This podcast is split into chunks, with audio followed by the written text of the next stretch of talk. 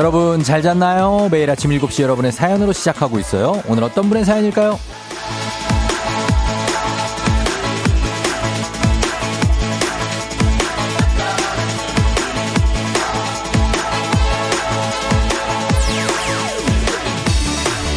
곽종국님, 동료랑 카풀하면서 매일 듣고 있는데요. 쫑디 참 진행을 잘해요. 오버하지 않고 편안하게 진행하면서도 웃음을 주는 동료는 쫑디 안 좋아했는데 매일 방송 들으면서 정 들어가지고 매일 쫑디 방송 듣자고 난립니다.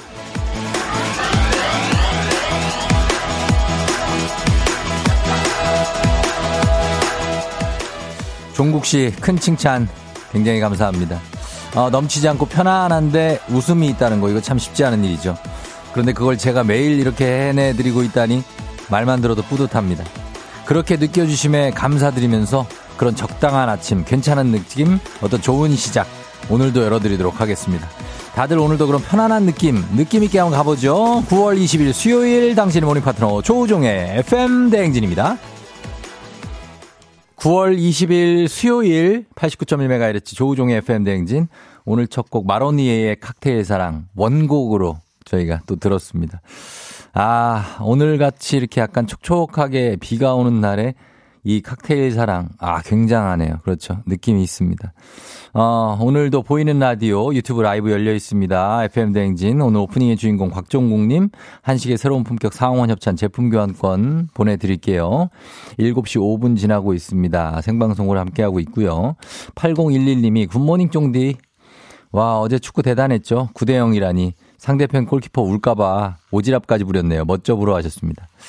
아, 진짜로, 예, 정말 이렇게 큰 점수차로 이긴 게 너무나 오랜만이에요. 예전에 저희가 필리핀하고 했을 때 10대 0으로 이긴 적이 있었는데, 한참 전 일이라서 9대 0 정말로, 어, 굉장히 익숙하지 않은 스코어로 이겼습니다. 아는경 씨가 쫑디 좋은 아침 어제 축구 보고 주무셨나요? 피곤해 보이시네요. 예, 어제 저 제가 축구 보고 잤습니다. 예, 축구를 보고 보기 본 것뿐만 아니라 예, 제가 중계까지 했기 때문에 집에 오니까 11시 넘어 가지고 어, 뭐 씻고 이러니까 한 12시 금방 되더라고요. 그래서 좀 피곤하긴 한데 뭐, 어, 괜찮습니다. 어제 또 9대 0 승리는 사실 쉽지 않은 일이기 때문에. 어, 8318님, 우정이 형, 사실 저는 안정환 선수를 너무 좋아해요. 근데 어제는 우리나라 승리를 위해 승리 요정 우정이 형님의 축구 중계를 봤습니다. 역시 승리 요정 조우종입니다. 우리나라의 승리를 위해 앞으로는 우정이 형님의 중계만 보려고요. 내일도 잘 부탁드려요. 파이팅! 제 스케줄을 다 깨고 계시네. 예. 그래요. 감사합니다. 제 승요, 승리 요정입니다. 제가 중계한 경기가 지금 벌써 8승 1무입니다. 한 번도 지지 않았습니다. 굉장하죠? 예, 이게 진짜 저도 좀 신기해가지고, 이게 좀 잘난 척이 아닙니다, 여러분. 그냥 하다 보니까, 어, 내가 하는 경기 안 지지? 진짜로 8승 1무. 내일 9승 1무가 될지 여러분 또 지켜봐 주시면 되겠습니다. 아, 김서원 씨가 쫑디 피곤해 보이, 어, 피곤하겠어요. 근데 얼굴은 뽀송뽀송해 보인다고 하셨습니다.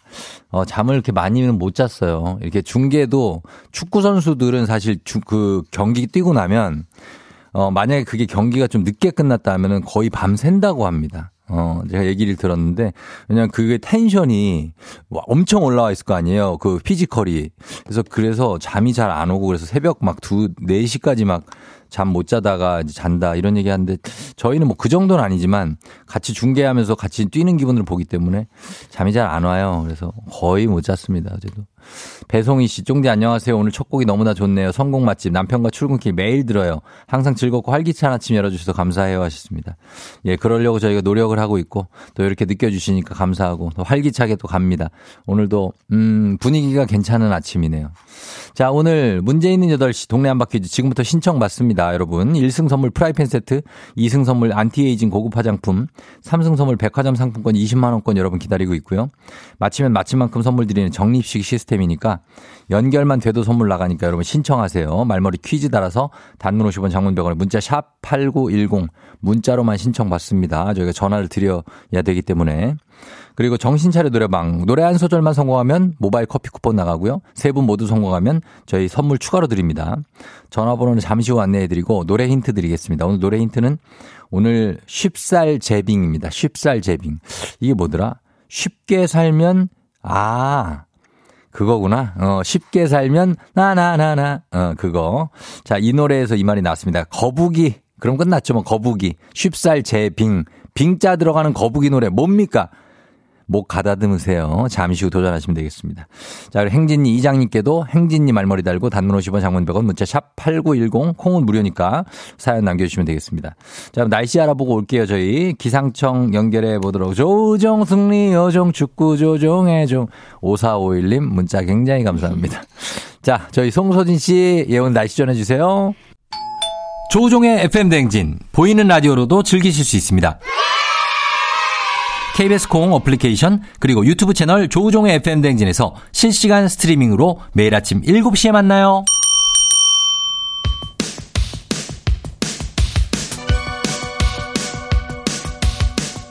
아하 그런 일이. 아하 그렇구나. 이어 DJ 종디스바와 함께 몰라도 좋고 알면 더 좋은 오늘의 뉴스를 콕콕콕 퀴즈 선물은 팡팡팡. 7시엔 뉴 퀴즈 on the music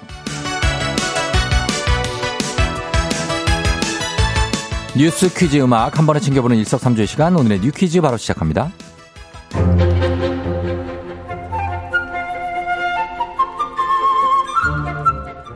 항저우 아시안 게임이 이번 주 토요일에 개막합니다. 개막 사흘 전 축구 경기가 먼저 시작됐죠. 황선홍 감독이 이끄는 23세 이하 대한민국 축구 대표팀 이번 아시안 게임은 24세 이하 대표팀입니다. 대회 3연패를 금메달 향해서 도전을 하는데요. 시작이 좋습니다. 어젯밤 쿠웨이트를 상대로 한 조별리그 첫 경기 결과는 9대 0 대승이었죠. 시원한 승리. 경기 시작 3분 만에 오른발 슈팅으로 선제골을 획득한 정우영 선수 이날 연달아 3번의 골을 터뜨리면서 해트트릭을 기록했고요.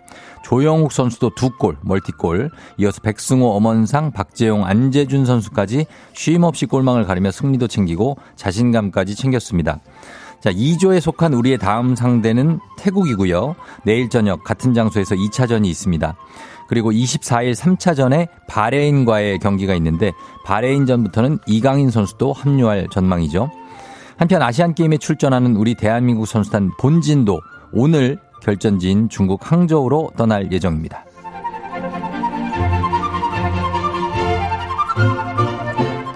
지난해 9월부터 독감주의보가 이어지고 있죠. 이렇게 1년 넘게 독감이 유행하는 건 처음 있는 일인데요. 고위험군을 대상으로 한 독감 무료 예방접종이 오늘부터 시작됩니다. 무료 접종 대상은 생후 6개월부터 13세 이하 어린이와 임산부 그리고 65세 이상 고령층에 해당되는데요. 우선 오늘부터 아이들을 대상으로 한 접종이 먼저 시작되는데요. 나이별로 접종 시기가 조금씩 다르니까 확인해 보시고요.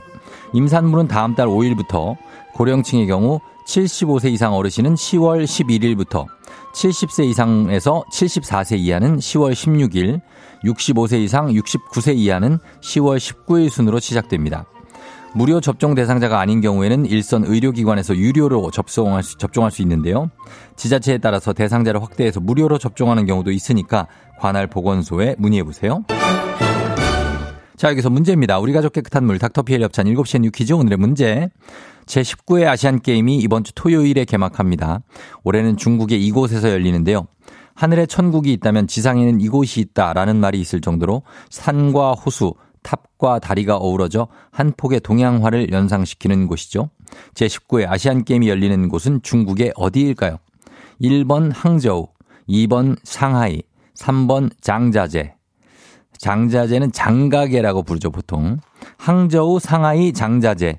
자, 과연 어디일까요? 오늘은 근육통 크림과 스포츠 테이프 선물 준비되어 있습니다. 추첨 통해서 정답자 10분께 선물 보내드리고요. 단문 50원 장문 100원에 문자 샵 8910으로 또는 무료인 콩으로 여러분 정답 보내주시면 됩니다. 저희 음악 들으면서 여러분 정답 받아볼게요. 아이들, 톰보이.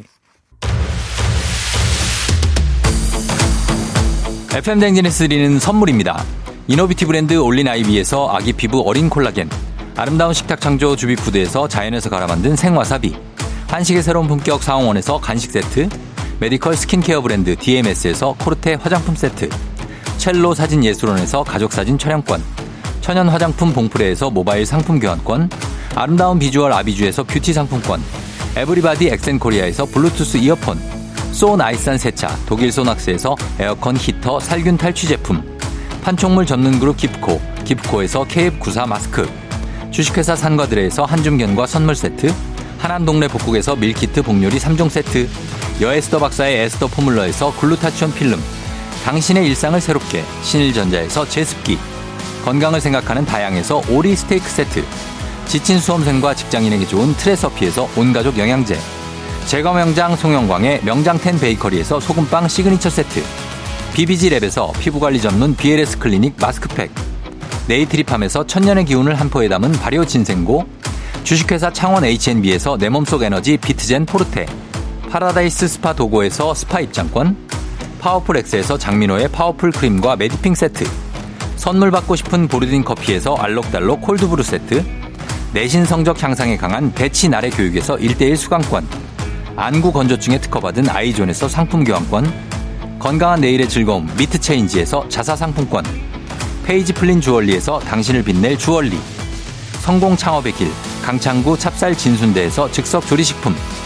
비만 하나만 20년 365MC에서 허파고리 레깅스. 위례 특급 밀리토피아 호텔 앤 웨딩에서 조식 포함 숙박권을 드립니다.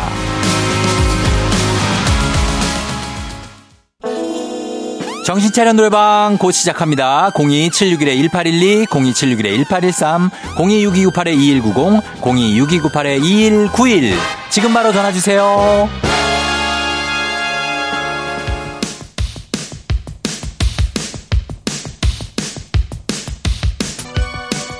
7시에 뉴퀴즈 온 더 뮤직. 자, 오늘의 퀴즈 정답 발표합니다.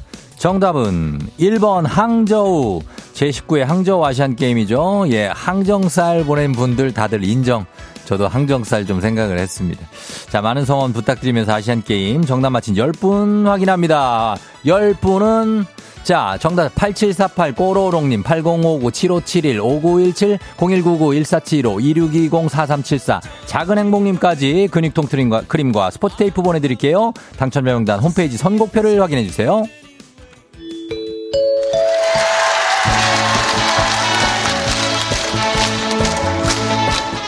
노래 한 소절로 정신을 확 깨우는 아침 정신 차려 노래방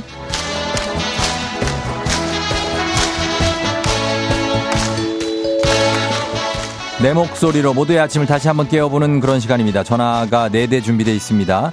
02-761-1812, 761-1813, 02-6298-2190, 2191 이렇게 4대. 자, 한 번에 세 분 연결합니다. 세 분이 저희가 들려드리는 노래에 이어서 한 소절씩만 노래 소화해 주시면 됩니다. 가창에 성공하면 모바일 커피 쿠폰 바로 드리고요. 세 분 모두 성공하면 소금빵 세트까지 댁으로 갑니다. 자, 오늘의 음악, 아, 쉽쌀제빙 음악 갑니다! 여기서 끊었어요. 자, 모든 게 마음먹기 달렸어. 자, 1번 전화요.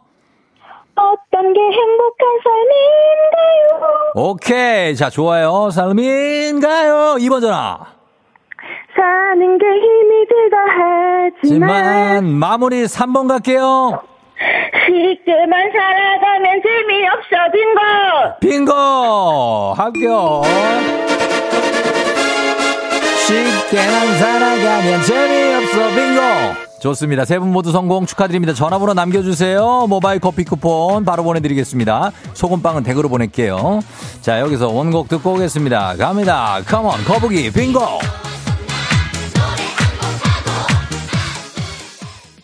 조우종의 FM댕진 1부는 꿈꾸는 요새 메디카 코리아 비비톡톡 코지마 안마의자 더블정립 티맵 대리 제공입니다.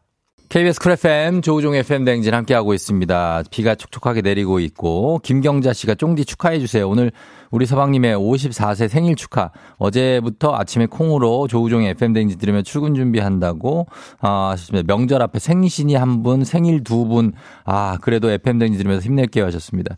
그래요. 준비 잘 하시고요. 축하드립니다.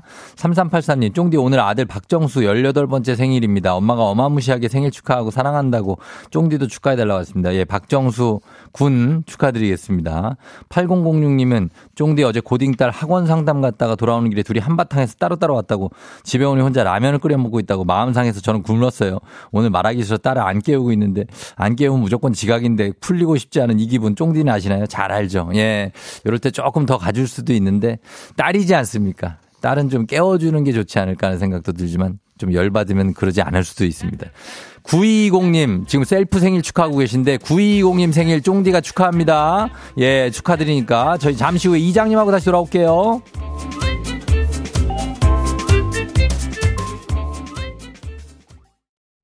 조정 나의 조정 나를 조정해줘요. 조정 나의 조정 나를 조정해줘.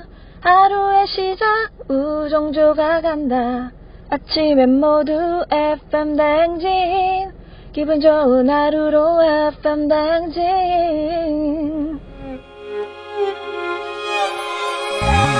조정 나의 조정 나를 조정해줘 조정 나의 조정 나를 조정해줘. 하루의 시절 우정조가 간다. 아침엔 모두 FM 댕진. 기분 좋은 하루로 FM 댕진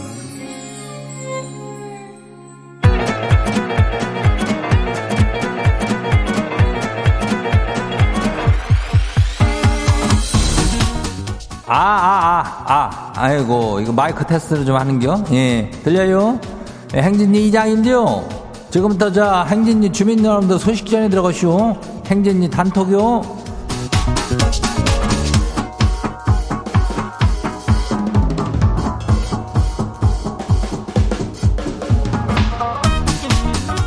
그래야 행진이 단톡이요. 다들 뭐, 좀 들었쇼?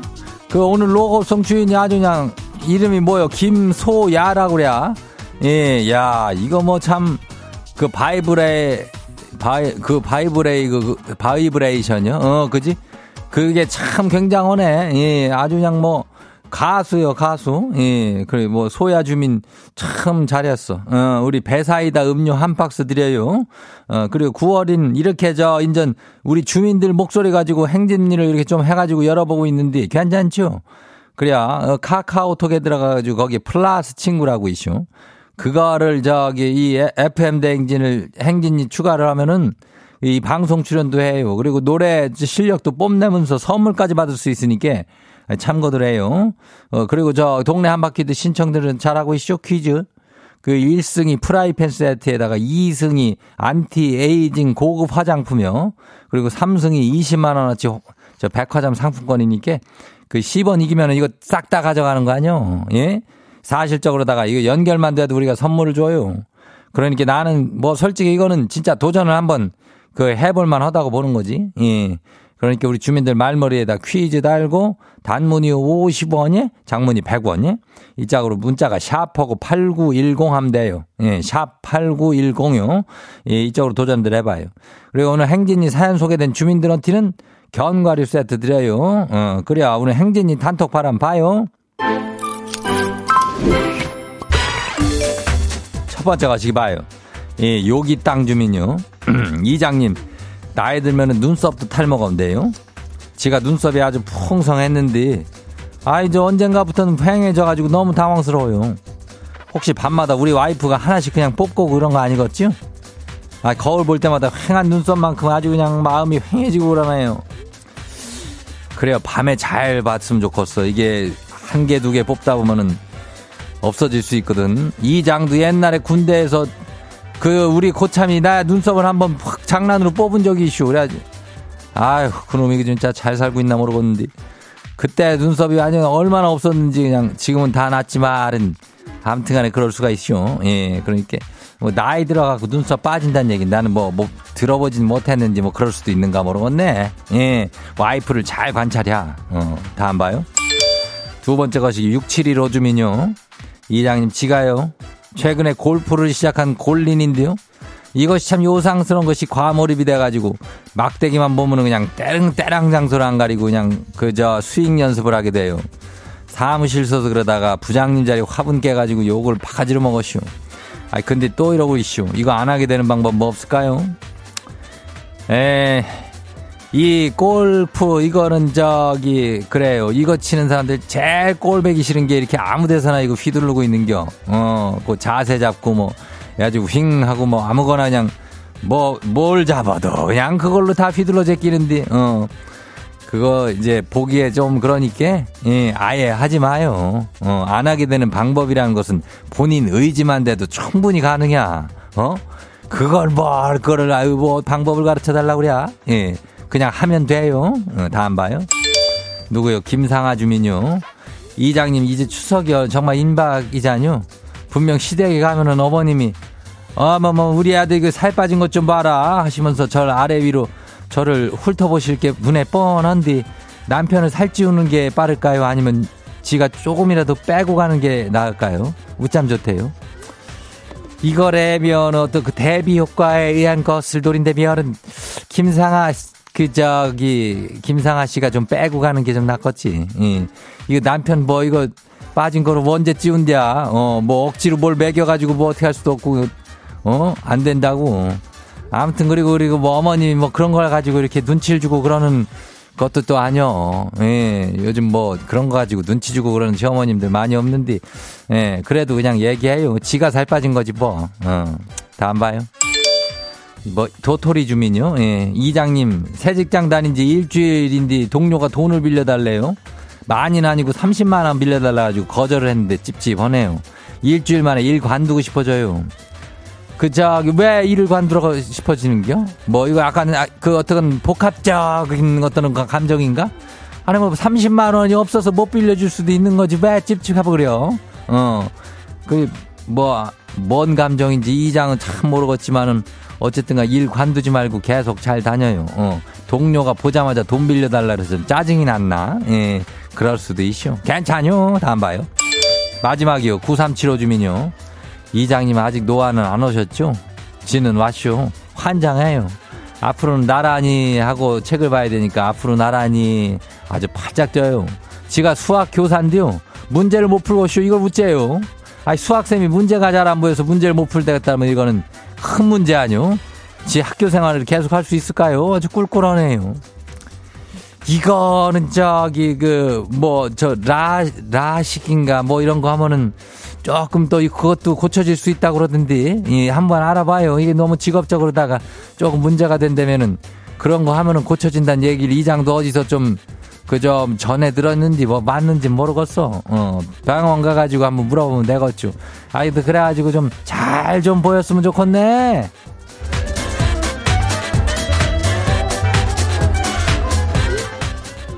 그래야 오늘 소개된 행진이 가족들한테는 견과류 세트 챙겨드려요. 예, 행진이 단통 매일 열리니까 알려주고 싶은 정보나 소식 있으면은 인전 행진이 요 말머리 달고 여기 보내주면 돼요. 단문이 50원이 장문이 100원이 예? 예, 문자가 샵하고 89106 콩은 무료죠. 그래요. 우리는 일단 저 노래 저기 하고 올게요. 조종의 FM 댕진 보이는 라디오로도 즐기실 수 있습니다.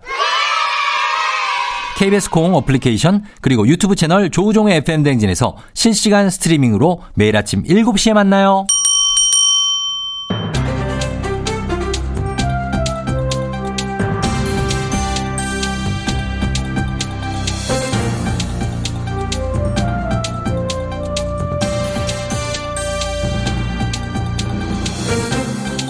안윤상의 빅마우스 저는 손 석석석석 회입니다. 생계를 위해 차량이 꼭 필요한 경우가 있지요. 그런데 이 차가 재산으로 잡히면서 기초생활 보장이 필요한 급여를 받지 못하는 사례도 있는데요. 그래서 정부가 내년부터 차량 재산 기준을 대폭 완화하기로 했다는 소식이지요. 자세한 소식 어떤 분이 전해주시죠? 예, 뭐 운전대 좀 잡아본 송강호가 전해드립니다. 이 생업으로 차가 꼭 필요한 경우들 있지 않습니까? 어? 그렇지요. 차가 있어야지만 경제 활동이 가능한 경우가 상당히 많지요. 아, 그래가지고 말이야. 이 소득 수준이 그렇게 높진 않은데 배기량 기준 때문에 차값이 소득으로 잡히고 그랬다 이 말이죠. 예. 아 그래서 그 차를 작은 걸로 바꾸려고 해도 그 차 바꾸는데 돈이 더 들어가서 바꾸지도 못하고. 예. 또 그래가지고 주거 급여 같은 거 신청해도 어? 이 재산이 있으신데? 에? 이러면서 그 탈락하는 경우들이 있었다 이 말입니다. 예, 그런 경우를 좀 해결하기 위해서 어, 그 기준들이 좀 완화가 되나 보지요? 그렇죠, 그렇죠. 에? 그 생업용 자동차는 재산 가액 그 산정에서 제외를 하기로 했다. 예. 이겁니다. 내년부터 어, 뭐 배기량 기준을 좀 조정을 하고 지금은 차값의 절반을 재산에게 포함을 했는데 그 기준을 없애고 말이야. 최저 생활비를 보장해주는 생계급여 대상도 늘리기로 했다 이 말이죠. 자 그러면은 어, 혜택을 보는 분들이 좀 늘어나겠군요. 그렇지, 그렇지. 그 7년 만에 생계급여 선적 기준 넓히면서 말이야. 내년부터 그, 그, 뭐, 이 3년 동안 20만 명 정도는 추가로 급여를 받을 수 있게 된다지 아마? 에? 예. 그리고 중증 장애인도요. 그 부양 의무자랑 관계없이 의료 이 의료 급여 이걸 받을 수 있고 요양기관이 아니라 집에서 돌봄을 받을 수 있는 제, 제가 의료 급여도 전국으로 확대를 하면서 복지 사각지대를 줄이겠다. 그런 말입니다. 자, 복지 사각지대에 놓여서 안타까운 분들이 상당히 많았는데 이번 조치로 좀 나아지길 기대해 봐야 되겠네요. 아, 아, 아, 그렇다고 뭐 그 부정 수급은 안 됩니다. 어? 그 요거는 또좀그잘 잡아낼 수 있게 같이 또 좀 방안을 마련이 돼야 할 것 같긴 한데. 예. 이거 늘 진짜 어려운 사람들한테는 잘 안 가고 말이에요. 이 꼼수 쓰는 사람들한테만 음? 그렇게 공유가 되고 막 그런 그렇지요. 것도 좀 이거 막아야지. 어? 막아야 된다고 봐요 나는. 그렇습니다. 이 양심 없이 양심 없이 부정 수급하는 경우는 좀 많이 없어져야 되겠고요. 그러니까 뭐 쓸- 쓸데없는데 이렇게 잔머리 예. 잘 굴려갖고 말이야. 내년부터 시행한다고 하니까 그 전에 좀 대상자들에게 잘 알려서 복지의 사각지대 줄여 나가기를 기대해 보겠습니다. 소식 감사하지요.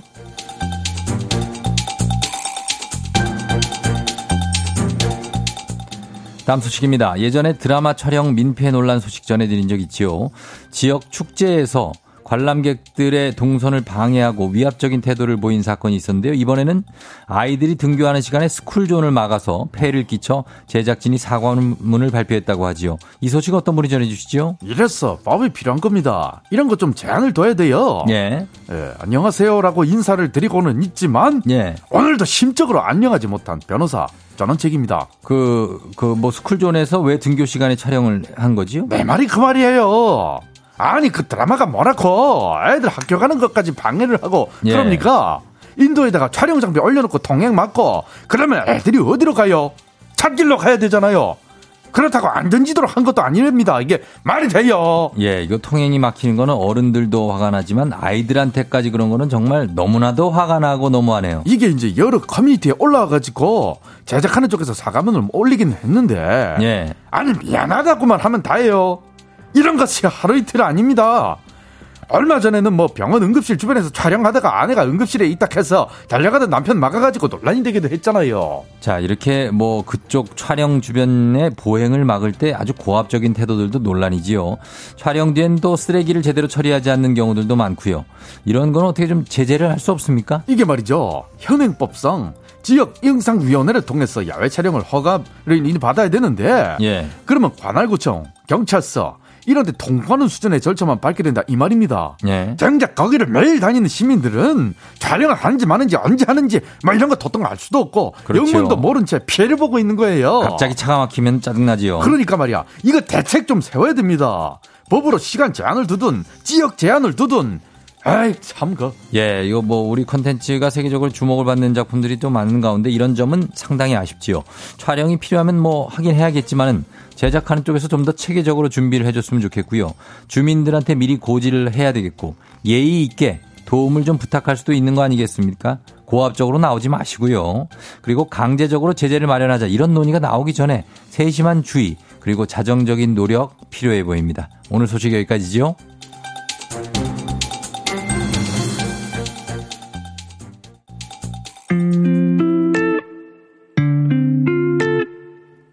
이수현 피처링 10cm 서울의 잠 못 이루는 밤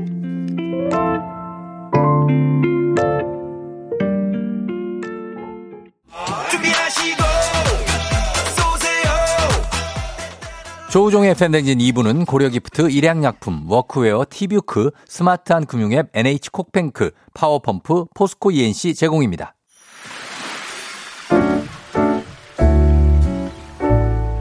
마음의, 소리.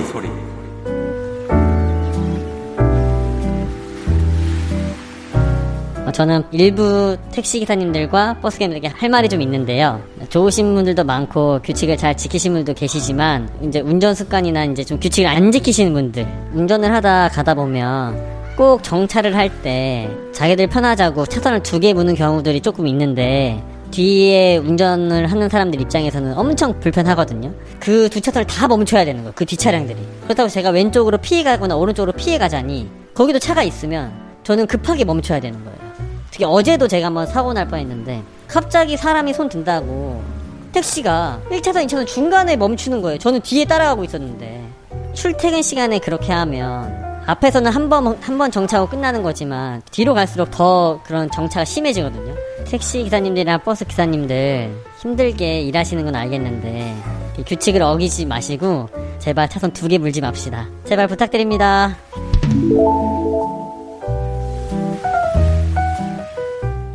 자, 오늘은 익명님의 마음의 소리였습니다. 예, 익명님께 자동차 탈취제 그리고 건강기능식품 보내드리도록 하겠습니다. 아, 그래요. 어, 뭐 본인이 운전하다가, 어, 이렇게 뭐 불편했던 것들을 전해주셨는데 사실 운전은 규칙이죠. 운전 도로에서 이 도로 규칙을 잘 지키면서 가야 되는 게 운전이니까 사실 차선도 잘 지키고 가야 되고 예. 근데 이제 영업하는 이런 차량 분들이 가끔씩 이렇게 예, 이렇게 하실 때가 있는데 뭐 그분들도 이해는 됩니다. 뭐 여러 가지 뭐 시간 지키고 뭐 하려니까 뭐 여러 가지로 뭐 정신없고 뭐 택시도 마찬가지로 생업을 하시는 분들이니까 이해는 되지만 그래도 어, 일반 운전자들은 상당히 위험에 처할 수 있다. 그런 얘기를 해 주셨습니다. 3831님이 어, 버스 기사입니다. 저희도 차선 두 개 물고 싶지는 않은데 정류장 끝 차선에 불법 주차하시는 분들이 너무 많아요. 어, 요런 거거든요. 사실은 우리 일반 운전자들도 이렇게 잘못을 합니다. 어, 정류장 끝 차선 거기 차 아무 정말 말도 안 되는 곳에 세워두는 분들이 있기 때문에 예, 이런 것들에 대해서 이렇게 서로의 입장을 좀 들어봐야 된다. 저는 그런 의견을 갖고 있습니다. 어, 그리고 7717님, 누구를 막론하고 운전 예절을 지켜주세요. 서로를 위해서 하셨습니다. 맞아요. 예, 조은미 씨가 택시뿐 아니라 일반 승용차도 그래요. 하셨습니다. 비가 오는데, 예, 오늘 이원호 씨가 길도 많이 막히는데 다들 안전운전 하셨습니다. 안전운전 하시고 잘 지켜주셔야 됩니다. 양보하는 것도 어느 정도까지죠. 예, 나중에 좀 신경질 납니다. 자, 3부는 문재인이 8시 동네 한바 퀴즈, 퀴즈 샵 8910 단문 50원 장문대원에 문자로만 여러분 계속해서 신청해주세요. 퀴즈 말머리 달고 저희 음악 듣고 들어올게요. 이무진, 신호등.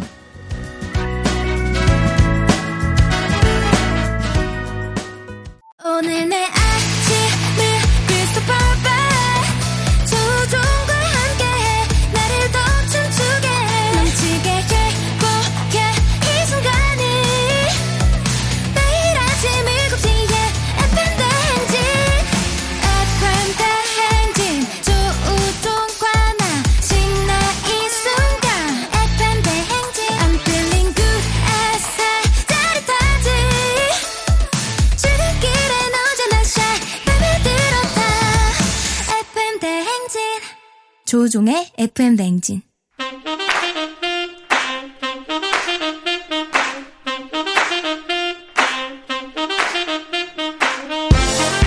바쁘다 바빠 현대사회 나만의 경쟁력이 필요한 세상이죠. 눈치, 지식, 순발력 한 번에 길러보는 시간입니다. 경쟁이 꼽히는 동네 배틀 문제 있는 8시 동네 한바 퀴즈.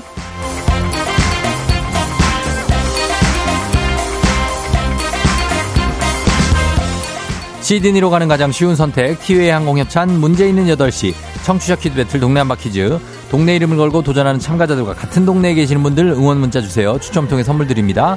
단문 50원 장문 100원의 정보 이용료가 드는 샵 8910으로 참여해 주시면 됩니다. 문제는 하나, 동대표는 둘. 구호를 먼저 외치는 분이 먼저 답을 외칠 수 있고요. 틀리면 인사 없이 햄버거 세트 드리고 안녕. 마치면 동네 친구 10분께 선물 드리고 1승 선물 프라이팬 세트, 2승 선물 안티에이징 고급 화장품, 3승 선물 백화점 상품권 20만 원권까지 모두 드립니다. 자, 계속해서 퀴즈 참여권을 드리면서 누적해서 상품 다 가져갈 수 있는 동남아 퀴즈. 자, 오늘은 청주 흥덕의 애국자죠. 삼남매 맘님 오늘 도전합니다. 2승 먼저 만나보죠. 안녕하세요. 안녕하세요. 예. 자, 어제는 이제 아들이, 첫째 아들이 예상 문제를 18살 뽑아줘서 네. 어, 맞히셨는데, 13살, 18살이구나. 어, 나이를 너무 높였다, 그죠? 예. 13살. 오늘은 11살 둘째 예상 문제 부탁했는데 나왔습니까? 아, 네. 어제 저녁에 네. 예상 문제를 받아가지고, 음. 네, 열심히 공부했습니다. 야, 또 공부도 같이. 하시고, 셋이 같이 공부하시고, 7살, 셋째 딸이 7살이라고 그랬죠? 네. 예. 셋째 딸은 뭐예요, 지금? 어, 셋째 딸 지금 밖에서 라디오 듣고 있어요. 아, 셋, 7살도? 네. 아, 일찍 또 기침하시네.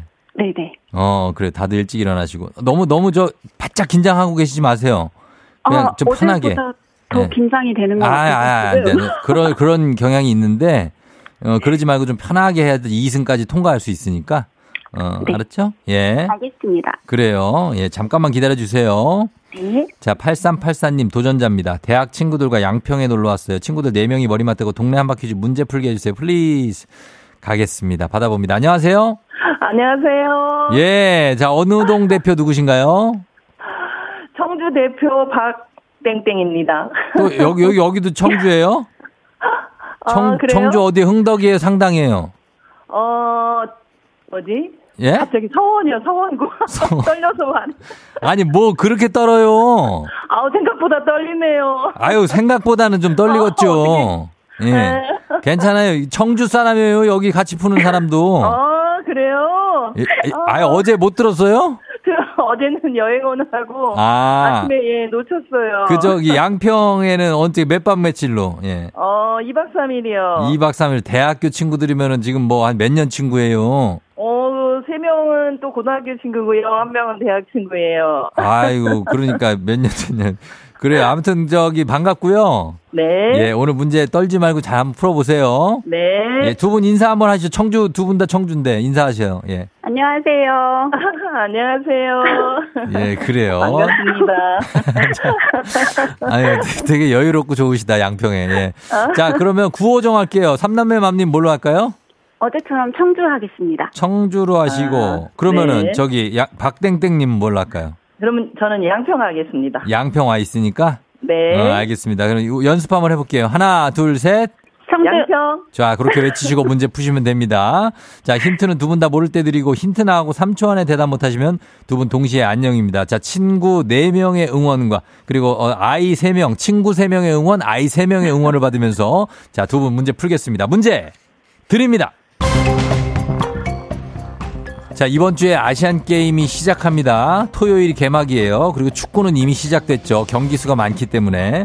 자, 승리 요정, 승효 제가 또 기 좀 줘봤습니다. 큰 점수 차로 이겼는데, 오늘은 관련 문제를 준비해 봤습니다. 아시안 게임. 우리나라에서 최초로 열렸던 국제 스포츠 행사고요. 88년 올림픽을 앞두고 86 서울 아시안 게임이 열렸었죠. 여러분 지금 기억하시는 분들 많을 텐데, 이때 처음 아시안 게임 정식 종목으로 채택된 종목이 있습니다.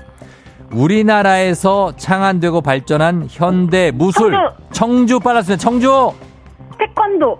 청주 태권도 정답입니다.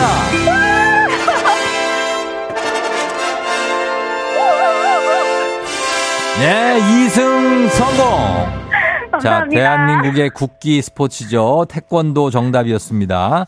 자, 잘 맞히 이것도 예상 문제 있었어요? 어, 네, 있었어요. 오, 진짜? 아이가 뽑아준, 아이들이 뽑아준 예상 문제. 예. 있었습니다. 혹시 둘째가 뽑아준 거예요? 아니, 첫째예요?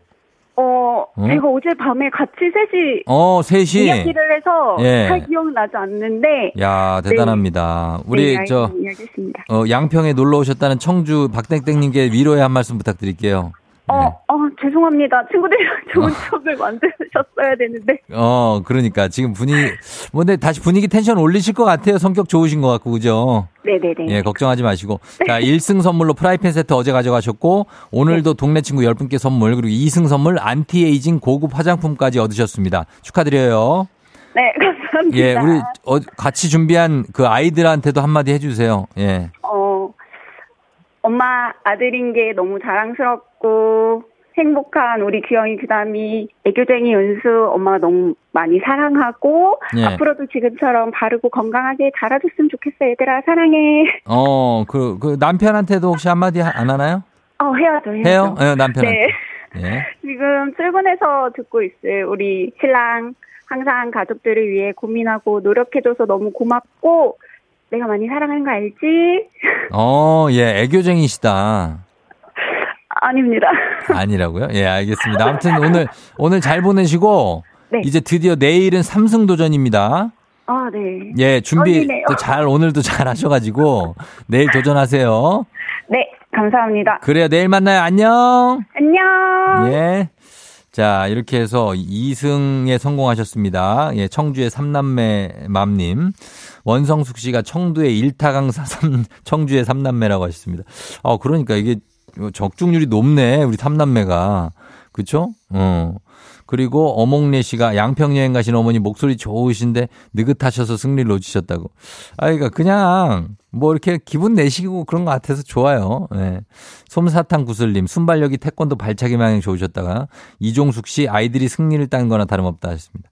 그렇습니다. 예, 잘 맞춰주셨고 이제는 여러분께 내드립니다. 청취자 퀴즈 이제 출제하도록 하겠습니다. 1962년 9월 20일 서울에 무인 이것이 등장했습니다. 시청, 역, 중앙우체국 앞 등 서울 시내 10군데에 처음 설치됐다고 하는데요. 사실 일반인들도 사용 가능한 이것 1902년 3월부터 있었는데 그때는 교환원을 거쳐야만 통화가 가능했는데 최초로 무인 이것이 생긴 겁니다. 여러 사람들이 사용할 수 있도록 길거리나 어, 일정한 장소에 설치된 것, 카드와 동전을 이용할 수 있는 이것, 다음 중 무엇일까요? 1번 커피 자판기, 2번 키오스크, 3번 공중전화. 자, 커피 자판기, 키오스크, 공중전화입니다. 요거, 그걸로, 노래도 있었죠, 노래도. 예, 동전전화. 자, 그겁니다. 정답 보내시고, 짧은 건 50원, 긴 건 100원, 문자 샵 8910, 콩은 무료입니다. 정답자 10분께 선물 보내드릴게요. 자, 오늘도 재밌는 오답 한분 추첨해서 주식회사 성진경 더 만두엽찬 비건 만두도 보내드리도록 하겠습니다. 자, 음악 듣는 동안 여러분 정답 받을게요. 음악은 임종환이네요. 오랜만입니다. 그냥 걸었어. 임종환의 그냥 걸었어 듣고 왔습니다. 아, 인제 나와? 어. 참, 한참 많이 젖었지? 예. 어, 인제 나오네. 아, 난 너를 사랑해. 예, 굉장합니다. 추억의 노래. 그냥 걸었어. 자, 오늘 청취자 퀴즈 정답 공개하도록 하겠습니다. 정답 바로 공중전화죠. 예, 공중전화. 동전 두 개뿐. 자, 정답 맞힌 분들 10분께 선물 보내드릴게요. 조우종의 FM대진 홈페이지 선곡표 명단 확인해 주시면 되겠습니다. 자, 오답 한번 보겠습니다. 자, 정답은 공중전화. 오답 황성구 씨 택배함. 아, 택배함. 택배함 아니고요. 예, 그 다음에 7766님 삐삐 나왔고요. K1249811님 갤러그 88. 갤러그 옛날 많이 했죠. 갤러그, 제비우스 뭐 이런 것들. 예. 1021님 시티폰. 아, 순식간에 또 사라져버렸던 시티폰이 또 생각이 납니다. 9470님 인형 뽑기, 그 다음에 5802님 무인 봉화대. 이런 게 있습니까? 어, 그리고 8383님 코인 노래방, 그리고 최진태 씨 콜렉트 콜. 야, 이건 진짜 수신자 부담. 옛날에 많이 걸었는데 공포스러웠던 콜렉트 콜입니다. 아, 좋아요. 예, 좋습니다. 자, 그 다음에, 어, 어, 서재호 씨 무인 민원 발급기, 그리고 김동원 씨 무인 텔 나왔고요. 자, 그 다음에 이대근 씨 걸면 걸리는 걸리버! 뭐 지나간 브랜드니까. 예. 그다음 이건 뭐야? 0085님. TA312 통신 보안 아, 이건 군대에서 하는 겁니다. 예. 통신 보안 386입니다. 이게 군대에서 하는 거거든요. 사고 예방 이런 것도 있습니다. 그리고 김지영 씨 1010235 열렬히 3호입니다. 아, 정말 열렬히 3호죠. 예, 요런 거 많이 보냈죠. 빠리빠리부터 해가지고. 자, 김지영 씨가 할게요. 오늘 열렬히 3호. 이런 걸 참 어떻게 보냈나 몰라, 그죠? 예, 열렬히 사모 오늘 선물 갑니다. 주식회사 홍진경 더 만두엽찬 비건 만두 보내드리도록 하겠습니다. 자, 그러면서 자, 오늘 날씨 한번 더 알아보고 가겠습니다. 기상청에 송소진 씨 날씨 전해주세요. 조종의 FM대행진, 보이는 라디오로도 즐기실 수 있습니다. KBS 콩 어플리케이션 그리고 유튜브 채널 조우종의 FM대행진에서 실시간 스트리밍으로 매일 아침 7시에 만나요.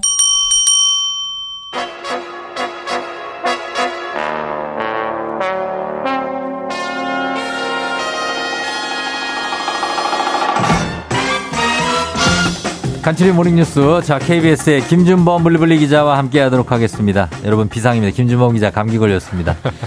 아, 황급하게 마스크를 썼습니다. 네. 예. 안녕하세요. 감, 기 애기, 네. 애들이 좀 이렇게 걸리면 예. 항상 부모님들은 옮잖아요. 그죠? 이제 예, 아이들한테 옮은 것 같고요. 어. 지난 주말부터 걸렸는데 예.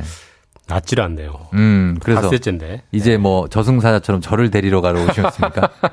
어, 참나. 네. 예. 멀리 떨어져서 하겠습니다. 아유, 마스크 네. 썼으니 괜찮습니다. 네, 네, 네. 예, 괜찮아요. 김지영 씨가 범 기자님 안녕하세요. 엄상희 씨, 김준범 기자님 짜잔. 신혜란 씨, 범블리 반갑습니다. 핸섬 블리블리 하셨는데, 옥정아 씨, 오, 오늘은 범블리 오셨네요. 오늘 얼굴이 반질반질하다고 하셨습니다. 땀이 난 겁니다, 땀. 땀이 나요? 네. 어, 왜, 왜? 걸어오니까요. 약간. 아, 네, 네. 걸어오셔서 땀 났고. 예. 어, 뭐, 피곤하고 그런 건 아니에요? 피곤하죠. 피곤하고. 네. 어. 컨디션이 별로 안 좋습니다. 그러니까, 감기, 가을 감기 조심하시라고. 네, 이번 예. 감기 독한 것 같습니다. 그러니까 예 조심하시고 아프지 말라고 올리비아 전세님도 얘기하셨고 그래 감기 조심하시라고 예자 오늘 어, 첫 소식이 어, 정치권 소식인데 오늘 국회 본회의에 어, 이재명 민주당 대표에 대한 체포 동의안이 보고된다고요? 예, 어, 보통 일반 시민들은 이제 검찰이 구속영장을 청구하면 예 바로 이제 법원으로 가서 영장 심사를 받고 예. 뭐 발부되거나 기각되거나 합니다만 음. 국회의원은 한 가지 절차가 추가가 되죠. 음. 항상 추가되는 건 아니고 이제 네. 국회가 열리고 있을 때 예. 지금 정기국회 열리고 있으니까 국회 열리고 있는 회기 중에는 음. 체포 동의안이라는 걸 먼저 가결이 돼야 예. 그다음에 이제 법원 가서 그 영장 심사를 받는 건데 그렇죠. 그 체포 동의안이 어제 이제 전- 법무부가 국회로 보냈고요. 예. 오늘 그걸 이제 국회 본회의에 보고하면 음.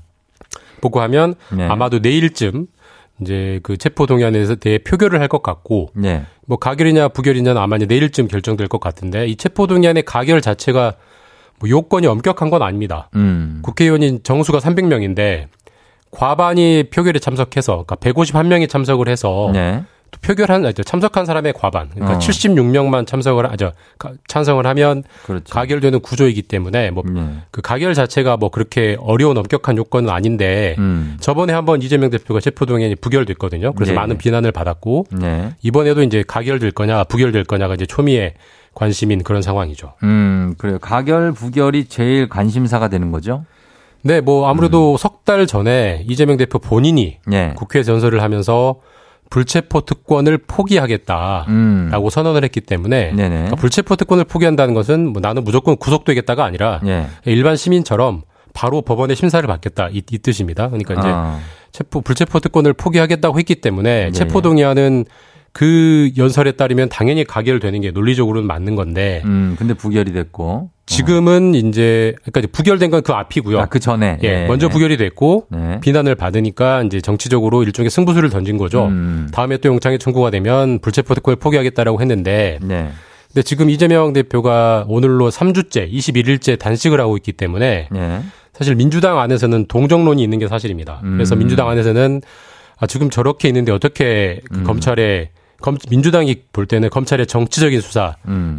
대표를 등을 떠미느냐라는 네. 여론이 있는가 하면 예. 그건 그거고 음. 그래도 사법적인 절차는 원칙대로 받아야 하기 때문에 음. 대표 본인이 공언했기 때문에 이번에 민주당에서도 가결시키자 음. 이런 여론이 민주당 안에 분분한 것 같아요. 네, 네. 어느 표심이 더 많을지는 내일 가봐야 할 것 같습니다. 그렇습니다. 지켜보도록 하겠습니다. 자, 그리고 다음 뉴스는 이 소식도, 어, 이 소식 충격적입니다. 수능이나 모의 평가에 문제를 출제했던 현직 교사들이 유명 사교육 업체에 돈을 받고 문제를 제공했다가 적발됐다는 거죠. 예, 그러니까 우리가 수능 출제 공정성이라는 게 생- 굉장히 이제 민감하고 중요한 중요하죠. 문제인데 네.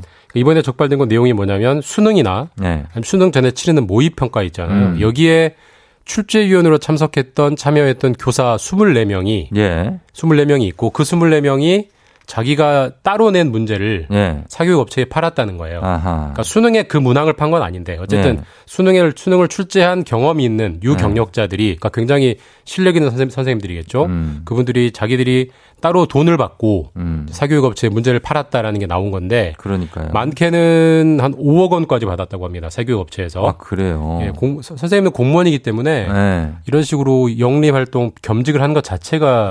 불법이에요. 그러니까 어. 사실 이제 신고하지 않고 했다가 뒤늦게 들통에 난 거고 예.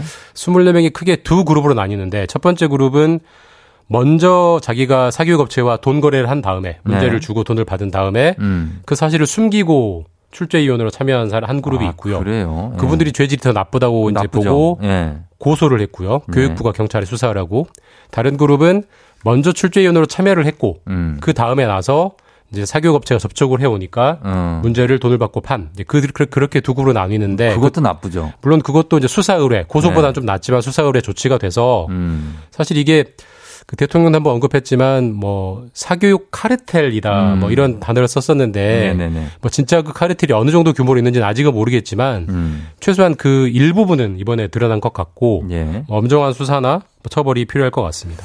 그렇습니다. 이 사교육 업체도 이거 어 문제를 사가 돈을 내고 사간 업체도 수사에 같이 선상에 오르겠죠. 예, 당연히 받아야죠. 네. 21곳이 사갔다고 하고요. 음. 사교육 업체 학원들이 이제 그만큼 학원들이 이 유능한 선생님들 출제 문제를 네. 섭외하려고 경쟁을 하는 거죠. 그러니까 뭐 대가가 5억 원까지 갔겠죠.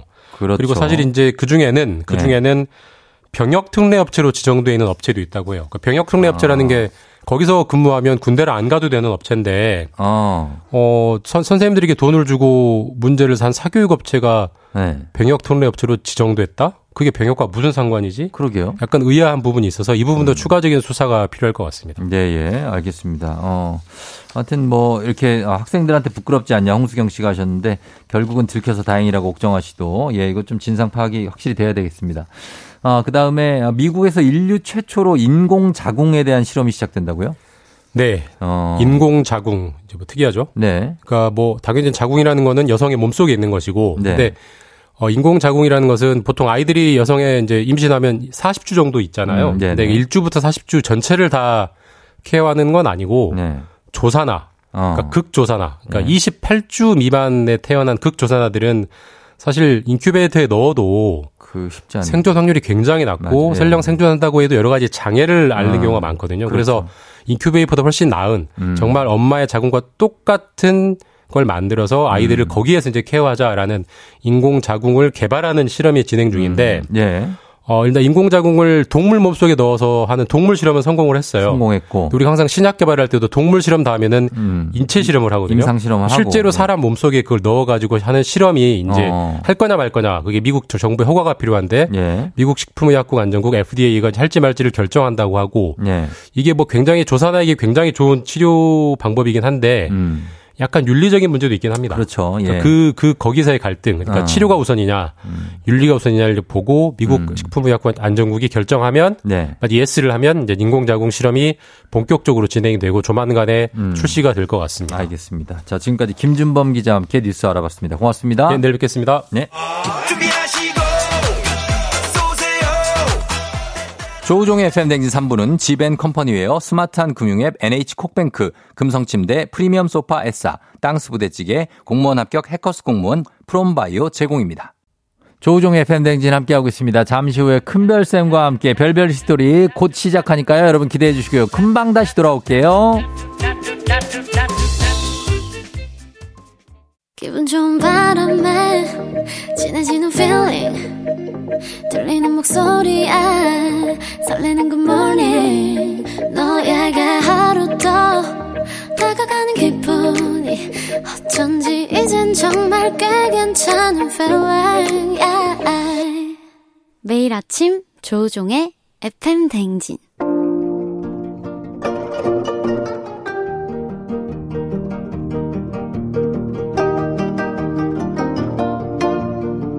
별별 히스토리를 모르거든 역사에 대해 논하지 말라. 재미있는 역사 이야기 별별 히스토리.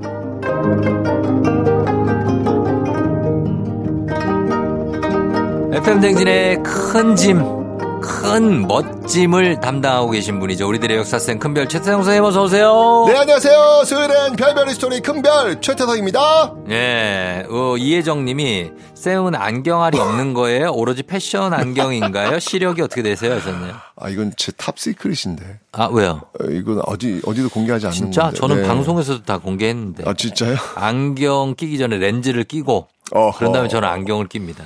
어허. 예. 전 사실은 초등학교 2학년 때 시력을 잃었습니다. 시력을 일탄이요. 어, 눈이 다 망가졌어요. 망가져요? 예, 보이질 않을 정도로 어. 눈이 너무너무 안 좋았어요. 완전 난시? 초등학교 2학년 때. 네. 왜냐면 워낙 책을 많이 읽었어요.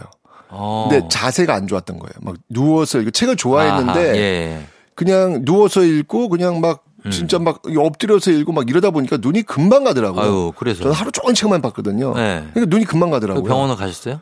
갔더니 뭐 눈이 왜 초등학교 왜 이렇게, 왜 이렇게 눈이 나쁘냐고. 어. 어, 그때부터 그냥 두꺼운 안경을 쓰다가. 쓰다가 어 이제 성인이 되어 가지고 네.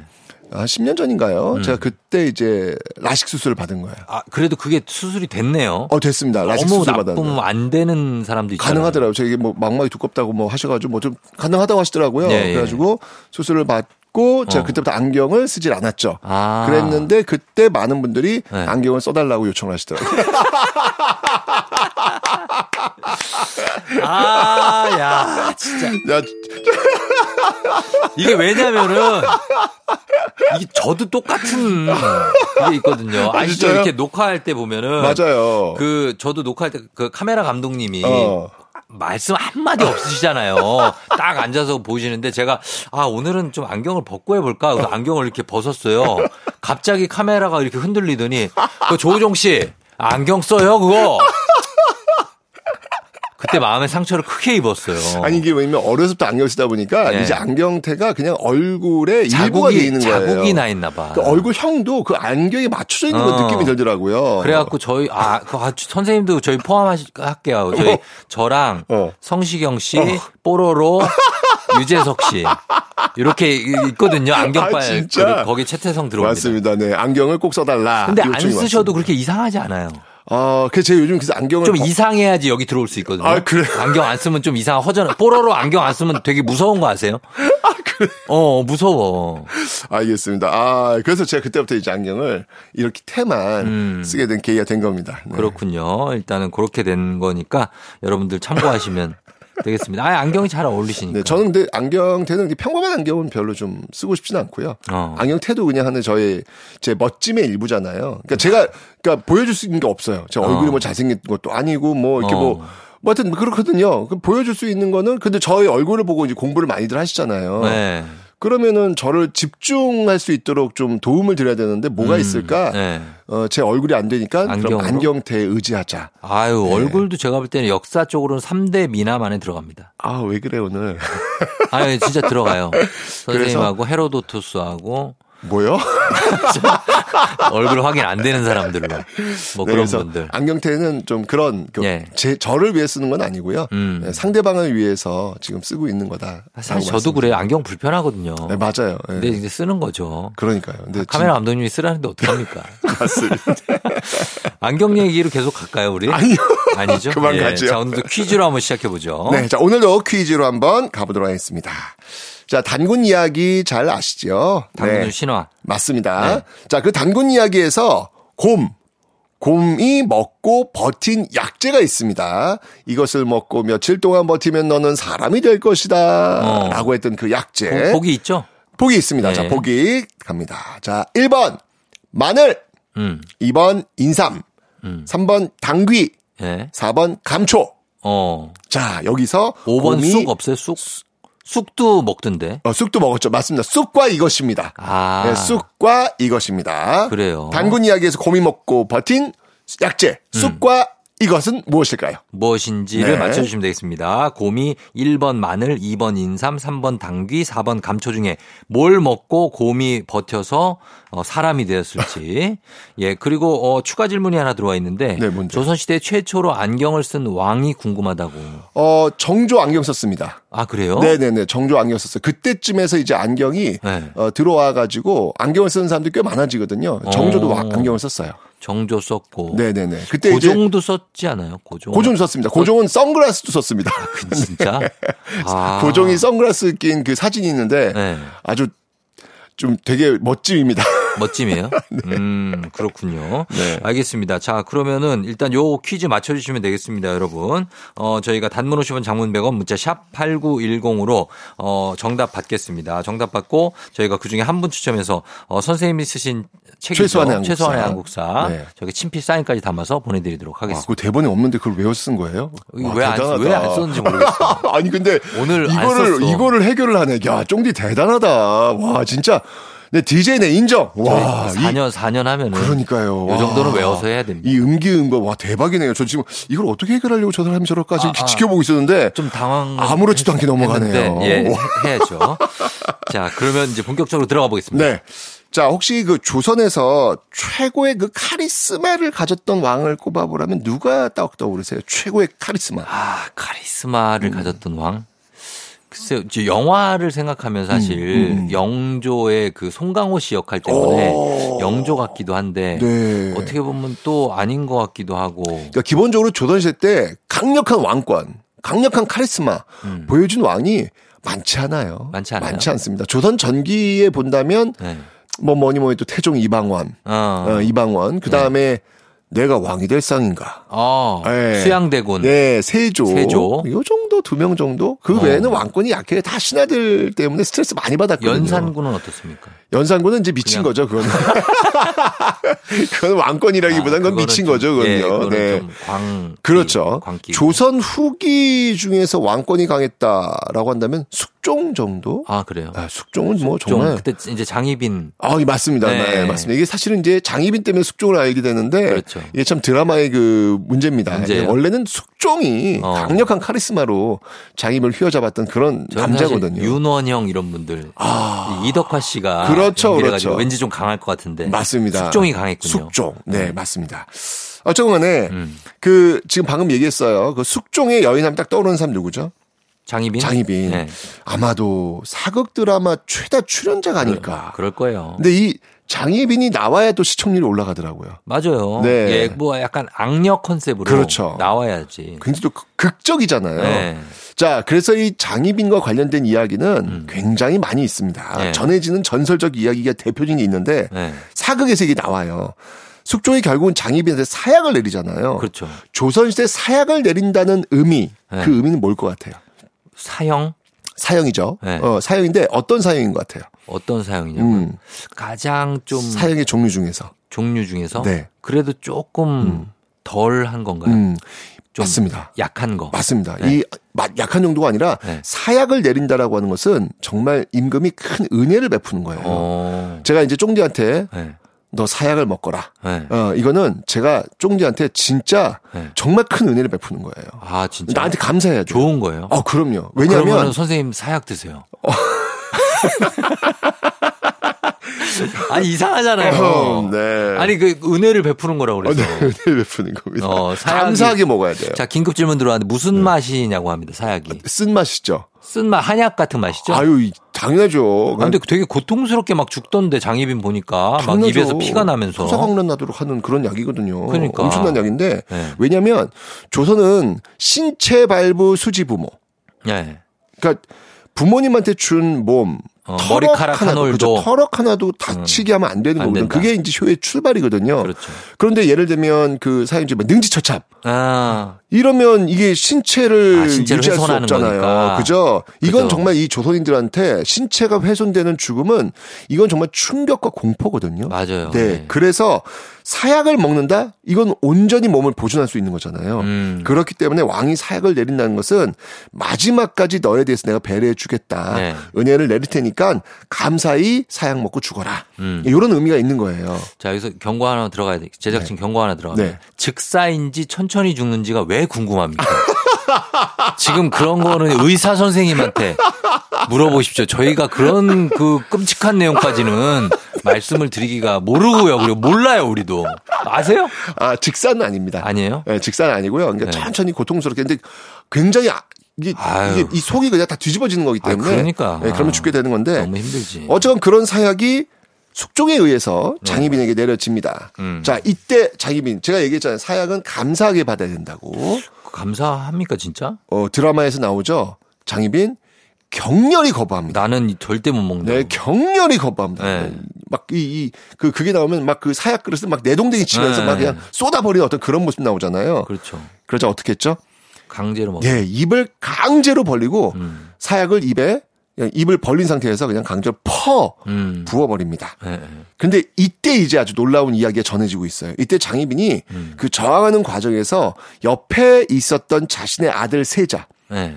그 세자의 그 생식기를 꽉 잡고 세자 소리를 지르면서 세자 나를 살리시오 라고 해서 이 생식기를 놓아주질 않았다 그래요. 아, 그 세자를 네. 세자가 죽겠는데요. 아니 진짜로 그거는 굉장한 고통 우리를 알죠. 그러니까요. 알죠. 어, 예. 네. 그러니까 자신을 그 살리라고 막 소리 지르면서 막 네. 있는 힘껏 그 생식기를 잡았다 그래요. 어. 결국 이것 때문에 세자가 생식 기능을 잃었다고 합니다. 아 진짜요? 네. 어우 너무 비극이다. 이 세자가 나중에 어떤 왕이 될까요?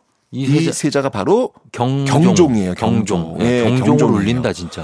뭐 기- 거기 그 종. 어, 경종 울린다. 와! 그, 그 경종. 대박. 울었어 진짜. 예. 울었어 진짜 장희빈 때문에 경종이 울었어. 경종을 울렸네 진짜 개새. 와. 자 은유적인 표현 여기까지만. 야, 장희빈이 경종을 울렸다. 더 이상 나가면은 저희가 야. 위험할 수 있습니다. 와 대박. 야 언어의 마술사예요. 아니 아니 아니. 종, 경, 종이니까. 와 장희빈이 경종을 울렸다. 와 이거는 자자자 여기까지만. 와. 지금 너무 흥미로워 하시는데 어. 여기까지만 하십시오. 지금. 어, 너무 놀라서. 은근히 너무 자꾸 자꾸 야한 얘기 하시는데. 아니요. 경고합니다. 경종 장희빈이 경종을 울렸다고요. 지금 그게 어. 지금 저 약간 야한 걸로 들리거든요. 왜 하지, 그러지? 하지 마십시오. 알겠습니다. 자 넘어가서. 네. 그래서 네네. 그래서 경종이 자 그래서 많은 사람들한테 경종이 자식이 없는 거야라는 음. 이야기 소문이 바로 여기서 나오는 거예요. 자식이 없어요? 그럴 리가 없어요. 요 실제로 없어요. 아 후사를 남기지 못했나요? 예. 근데 실제로 장희민이 죽을 때 아까처럼 그렇게 하지는 않았거든요. 네. 그랬겠죠. 그러니까 전해지는 이야기예요. 자기 아들인데. 그러니까 경종이 자식이 없다 보니까 장희빈이 그랬대라는 네. 이야기가 지금 전해지는 거거든요. 예, 예. 그런데 조선 왕이 해야 될 가장 큰 임무 중 하나가 뭔가요? 왕이 해야 될 임무요? 가장 큰 임무 중에 하나. 어, 구, 아, 그, 저기, 왕위를 이어가는 그렇죠, 거. 그렇죠. 네. 아들을 낳는 거 그렇죠. 이게 가장 큰 임무 중에 그래서 후사를 이을 거 아닙니까? 네. 종사를 보존할 수 있는 거니까. 음. 근데 실제로 경중이 자식이 없어요. 그럴 경우에는 어떻게 인척, 친척. 아유 이거 인척 친척을 찾다가 그, 그 영모죠 영모 어디 감히 인척 친척을 찾아요 왕이 살아 있는데 사촌. 무슨 내 이놈 사약을 받으라 아, 그래요? 그럼요 그럼 없는 친구 중에. 내 이놈 아, 죄송합니다. 그럼 어떻게 이렇게 합니까? 되면 조선왕 씨는 그야말로 비상이 걸리는 거예요. 아니 네. 무조건 이제 경중이 아들을 낳을 수 있도록 어떤 정성을 다해야 되는 거예요. 그쵸. 네, 그래서 이때 그 기력을 보충하기 위해서 경종에게 자주 올린 약이 있습니다. 아, 맞다. 약으로 간다 그랬죠. 네, 제가 이 아. 조선시대 이거 왕이 사랑한 약 시리즈. 아, 약이 지난주 경옥고에 이어서. 경옥고에 이어서 영조가 네. 사랑했던 약 경옥고. 어. 자, 이 경종이 후사가 없단 말이에요. 네. 그래서 이 후사를 어떻게든 한번 잇기 위해서 이 경종에게 그렇게 자주 올라갔던 약이 있습니다. 아, 이게 뭘까? 그 약은 이 약은 진짜 진짜 귀한 약이에요. 이 약은 진짜 오직 황제만을 위해서 처방한다는 이야기가 있을 정도로 정말 귀한 약입니다. 구하기 힘든 겁니다. 아주 아주 비쌉니다. 구하기 너무너무 어렵습니다. 어. 이 약이 왜 좋냐면요. 네. 막힌 혈, 사람에게 막힌 혈을 다 뚫어낸대요. 어혈, 이런 거. 예, 어혈, 뭐 다 뚫어낸대요. 그러니까 먹이면, 먹으면 혈이 땅빵빵빵 뚫리니까 아, 그래요. 기가 그냥 팍팍팍 올라오겠죠? 아, 뭐지? 아, 이 약이 뭘까요? 진짜 진귀한 것 같은데. 아, 신기합니다. 이 아, 약이 좀 바로. 뭐 별거 아닌 거 아니에요? 아유, 무슨 별거 알았어요. 아니에요. 뭐, 뭐예요? 이 약이 바로 공진단입니다. 아, 공진단. 공진단 드셔보셨나요? 먹어봤죠. 그 비싼 걸? 공진단 비싼데 그거 막 한 알에 막 7, 8만 원씩 해요. 왜? 좋은 건 10만 원 넘어요. 네. 15만 원짜리도 있어요. 어, 제가 그거 돈 내고 먹었겠어요? 어, 그럼 어떻게 먹었어요? 누구 저기 누가 줘서 먹었지? 주- 누가 줘요? 누가 줘, 그 비싼 누가, 걸? 누가 주더라고. 어, 진짜요? 그래서 먹어봤어요. 야, 좋은 사람 있네. 아, 근데 쓴데 그게 또 뭐 좋다 그래서 먹, 먹었죠. 요럴 때 좀 많이 피곤하잖아요. 네. 요럴 때 진짜 먹으면 좋아요. 아, 근데 너무 비싸. 너무 비싸. 네. 너무 비싸. 근데 이게 지금도 엄청 비싸다요. 지금, 지금 말씀하셨지만. 그래요. 네. 예. 7, 8만 만드는 방식에 따라서요. 이거 20만 원, 30만 원 넘어갈 수 있어요. 진짜? 이게 가격은 그냥 부르는 게 값이에요. 그러니까 이게 왜 이렇게 비싼지 아세요? 이게요? 네. 그 뭐, 뭐 어떤 좋은 여기에 약- 진짜 진짜 비싼 약재가 들어가기 때문에 그래요. 뭐 어떤 게 뭐가 들어가 들어가냐면 있어요? 공진단에는 뭐가 들어가냐면요. 그 저번 사향, 시간에 사향, 어 사향 들어가죠? 어떻게 알았어요? 아, 그거 뭐 있더라고. 사향 맞아요. 어디서 봤어요? 예. 와 대박. 사향. 사향 노루 아세요? 사향 아, 노루. 사향 노루. 네 맞습니다. 그 사향 노루의 그 배 밑에서 음. 요 사향이 생성이 되는 건데 이게 정말 정말 귀한 약재로 정평이 나 있거든요. 예. 이렇게 귀한 약재를 경종에게 처방을 해서 음. 후사를 잇게 하려고 노력을 했던 겁니다. 어. 그래서 경종하면 또 이 공진단 예. 또 요게 이제 이렇게 또 연결이 되죠. 네. 그래서 어떻게 됐어요? 아니요. 안 돼요? 아, 그 아무리 좋은 약들을 먹어도 뭐합니까? 안 되네. 장희빈 때문이야. 엄마 그러니까. 장희빈 때문이야. 네. 네. 결국 경종은 후사 없이, 없이 네, 일찍 죽게 되죠. 아. 그 뒤를 잇게 되는 왕이 누군가요? 그의 이복 동생 순종, 영조. 영조, 예, 그 영조가 그 뒤를 잇게 되는 겁니다. 숙경영이구나 숙경영. 네, 맞습니다. 네, 맞네. 그러니까 그런 것 같아요. 약은요, 늘 보완제거든요. 예, 그러니까 스트레스를 좀 줄이고, 음, 운동을 좀 열심히 하면서, 그쵸. 밥도 잘 먹으면서 이 스스로 신체를 단련시키는 것, 음, 이게 이제 기본이 돼야, 그 다음에 무슨 약을 쓰더라도 이제 그게 듣는 거지, 네. 몸 자체가, 어, 이 허한 사람한테는 아무리 좋은 약도, 맞아요. 백해가 무효하다. 어. 이런 걸 지금 보여준 사례인 것 같아요. 맞습니다. 네. 스트레스 안 받는 게 제일 그러니까요. 중요한데 그러니까. 현대인 스트레스가 많아서 백약이 무효입니다. 그러니까 운동하고 잘 먹고 좀 잘 자고 네. 음. 그게 진짜 기본이 돼야 될 것 같아요. 맞아요. 예. 맞습니다. 근데 우리가 이제 항상 일찍 출근해야 되고 이 시간에 출근하시는 분들 얼마나 힘듭니까? 그러니까요. 아, 네. 마음 같아서 다들 공진단 하나씩 좀 오, 이 KBS FM 네. 댕진 쫑디가 바로 네. 오늘의 공진단일 겁니다. 아유, 또 명언을 또 남겨주시는데. 네. 그랬으면 좋겠습니다. 예, 예. 자, 그럼 오늘 저희도 음악 듣고 오기 전에 퀴즈 하나 더, 아, 퀴즈 하나 더가 네. 한번 더. 한번 더. 하겠습니다. 자, 단군 이야기에서 곰이 먹고 버틴 약재, 쑥과 이것이죠. 이것은 무엇일까요? 보기 나갑니다. 1번 마늘, 2번 인삼, 3번 당귀, 4번 감초. 자, 정답 맞힌 10분 추첨해서 선물 보내드립니다. 단문 50원, 장문 100원, 유료 문자 샵 8910, 무료인 콩으로 정답 보내주시면 됩니다. 저희가 사연 보내주신 분들 중에 추첨 통해서 한 분께 큰별쌤이 쓰신 책 최소한의 한국사 친필 사인도 담아서 보내드릴게요. 자, 음악은 마이티 마우스 선예 에너지. 마이티 마우스 선예의 에너지 듣고 왔습니다. 자, 이제 오늘 퀴즈 정답 발표할 시간이 됐습니다. 선생님 정답은요?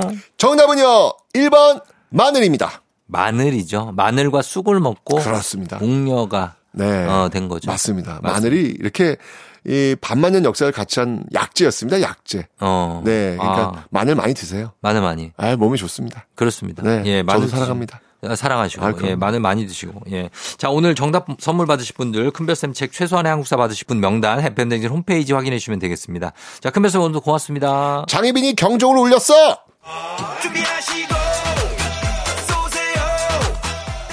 조우종의 FM댕진 4부는 비즈하우스, 종근당 건강, 포드 세일즈 서비스 코리아, 포스코 ENC, 2023 카페 앤 베이커리 페어 제공입니다. 조우종의 FM댕진 이제 마칠 시간이 됐습니다. 자, 오늘 끝곡으로는 검정치마의 Everything 전해드리면서 저도 인사드리도록 할게요. 여러분 수요일 힘내고요. 오늘도 모두 골든벨 울리는 하루 되시길 바랄게요.